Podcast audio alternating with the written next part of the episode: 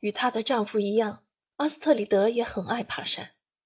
在休假期间，他们毫不犹豫地选择去山间徒步，即使阿尔卑国王的意外死亡都没有令他们的兴致减少分毫。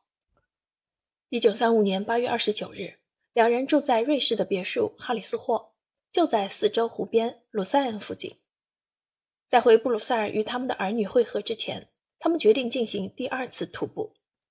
为了增添乐趣，在迷人的景色间穿行，利奥波德三世叫人带来了他妻子的帕卡德幺二零，一辆马力超强的敞篷车，是当时非常流行的运动型汽车，轮胎侧翼是白色的。这是双人游山的最佳交通工具了。其实最终也并非双人出游，王后的司机皮埃尔·德夫斯特。坐在不是很舒服的后排横座上，行李则放在车后。之前两天阴雨绵绵，今天终于放晴了。他们定在九点出发。阿斯特里德没有开车，他坐在了死亡之座上。国王决定由他来驾驶汽车，车子发动了。多么幸福啊！一路欣赏湖上风景，还有路边的葡萄园，景色壮观，视线清晰，路上车辆又少。大概十五分钟以后，在驶向库斯纳什村的道路上，悲剧发生了。据皮埃尔·德福斯特回忆，王后低头看地图寻找路线。天哪！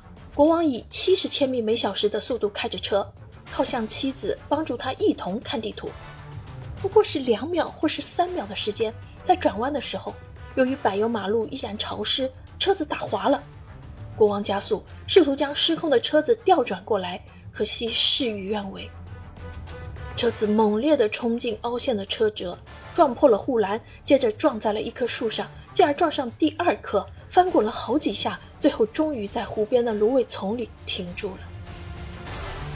惨剧酿成了，阿斯特里德被弹了出去。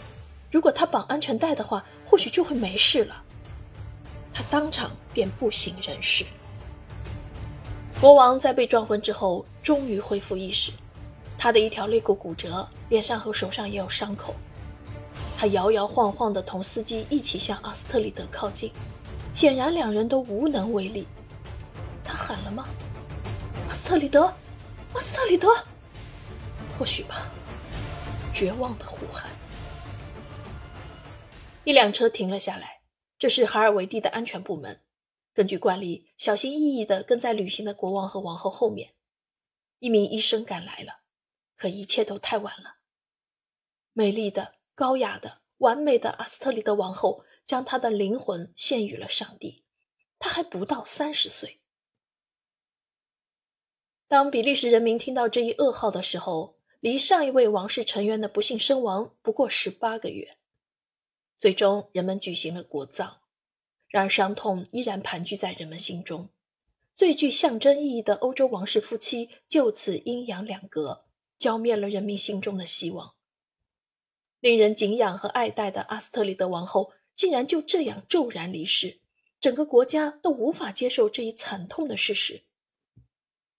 屈斯纳赫特，在之前还是爱人们在醉人夜晚亲吻的向往之地，如今不过是悲剧的代名词。人们在事故发生的地方修建起了一个小礼拜堂，以纪念在此逝去的王后。